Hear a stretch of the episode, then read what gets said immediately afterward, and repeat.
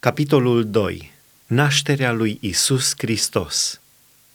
În vremea aceea a ieșit o poruncă de la Cezar August să se înscrie toată lumea.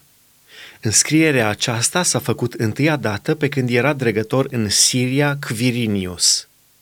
Toți se duceau să se înscrie, fiecare în cetatea lui.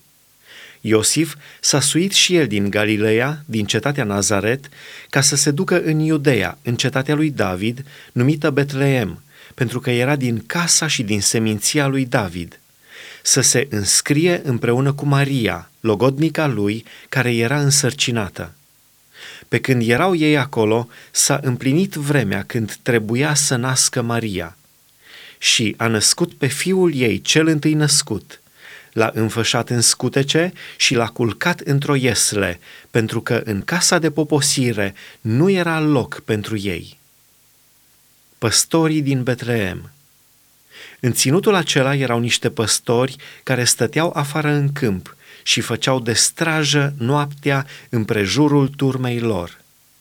Și iată că un înger al Domnului s-a înfățișat înaintea lor și slava Domnului a strălucit împrejurul lor – ei s-au înfricoșat foarte tare, dar îngerul le-a zis, Nu vă temeți, căci vă aduc o veste bună, care va fi o mare bucurie pentru tot norodul. Astăzi, în cetatea lui David, vi s-a născut un mântuitor, care este Hristos Domnul. Iată semnul după care îl veți cunoaște – veți găsi un prunc înfășat în scutece și culcat într-o iesle. Și deodată, împreună cu îngerul, s-a unit o mulțime de oaste cerească, lăudând pe Dumnezeu și zicând, Slavă lui Dumnezeu în locurile prea înalte și pace pe pământ între oamenii plăcuți lui. După ce au plecat îngerii de la ei ca să se întoarcă în cer, păstorii au zis unii către alții, Haidem să mergem până la Betleem și să vedem ce ni s-a spus și ce ne-a făcut cunoscut Domnul. S-au dus în grabă și au găsit pe Maria, pe Iosif și pruncul culcat în iesle. După ce l-au văzut, au istorisit ce li se spusese despre prunc. Toți cei ce i-au auzit s-au mirat de cele ce le spuneau păstorii. Maria păstra toate cuvintele acelea și se gândea la ele în inima ei.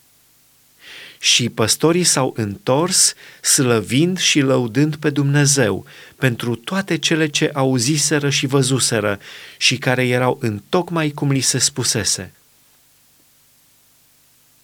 Isus a dus în templu. Când a venit ziua a opta, în care trebuia tăiat împrejur pruncul, i-au pus numele Isus, nume care fusese spus de înger înainte ca să fi fost el zămislit în pântece.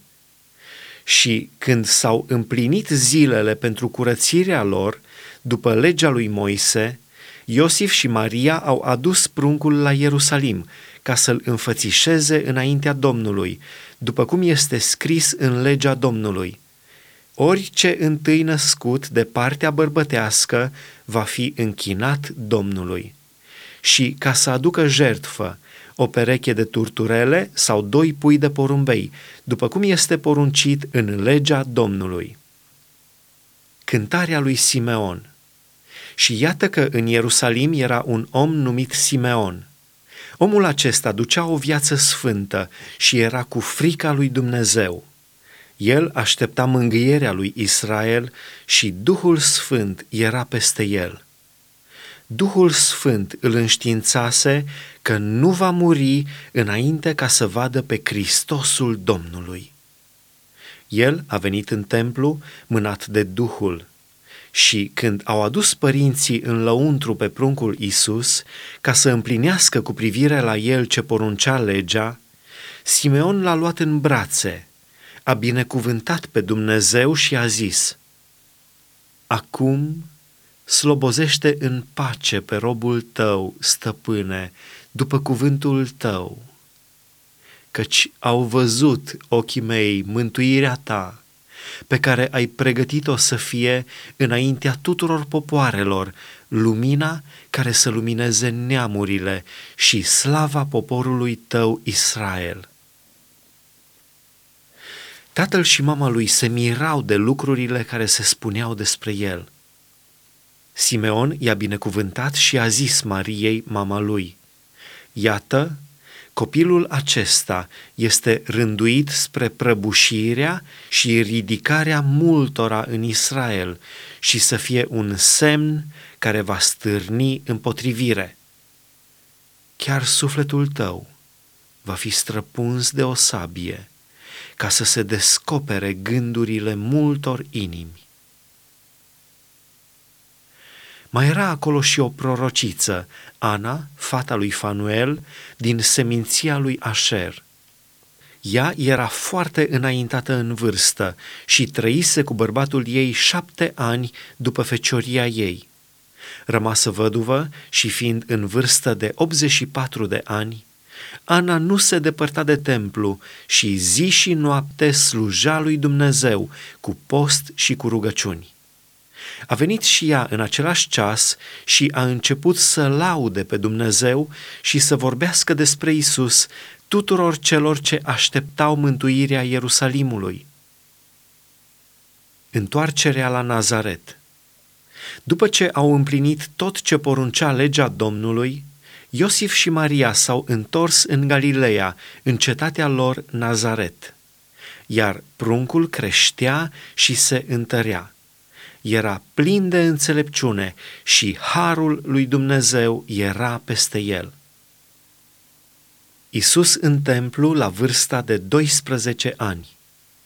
Părinții lui Isus se duceau la Ierusalim în fiecare an, la praznicul Paștelor.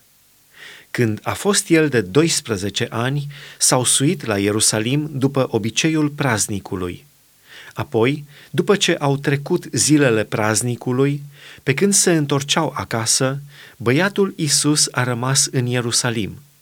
Părinții lui n-au băgat de seamă lucrul acesta. Au crezut că este cu tovarășii lor de călătorie și au mers cale de o zi și l-au căutat printre rudele și cunoscuții lor dar nu l-au găsit și s-au întors la Ierusalim să-l caute. După trei zile l-au găsit în templu, șezând în mijlocul învățătorilor, ascultându-i și punându-le întrebări. Toți care l-auzeau rămâneau uimiți de priceperea și răspunsurile lui. Când l-au văzut părinții lui, au rămas înmărmuriți. Și mama lui i-a zis – Fiule, pentru ce te-ai purtat așa cu noi? Iată că tatăl tău și eu te-am căutat cu îngrijorare.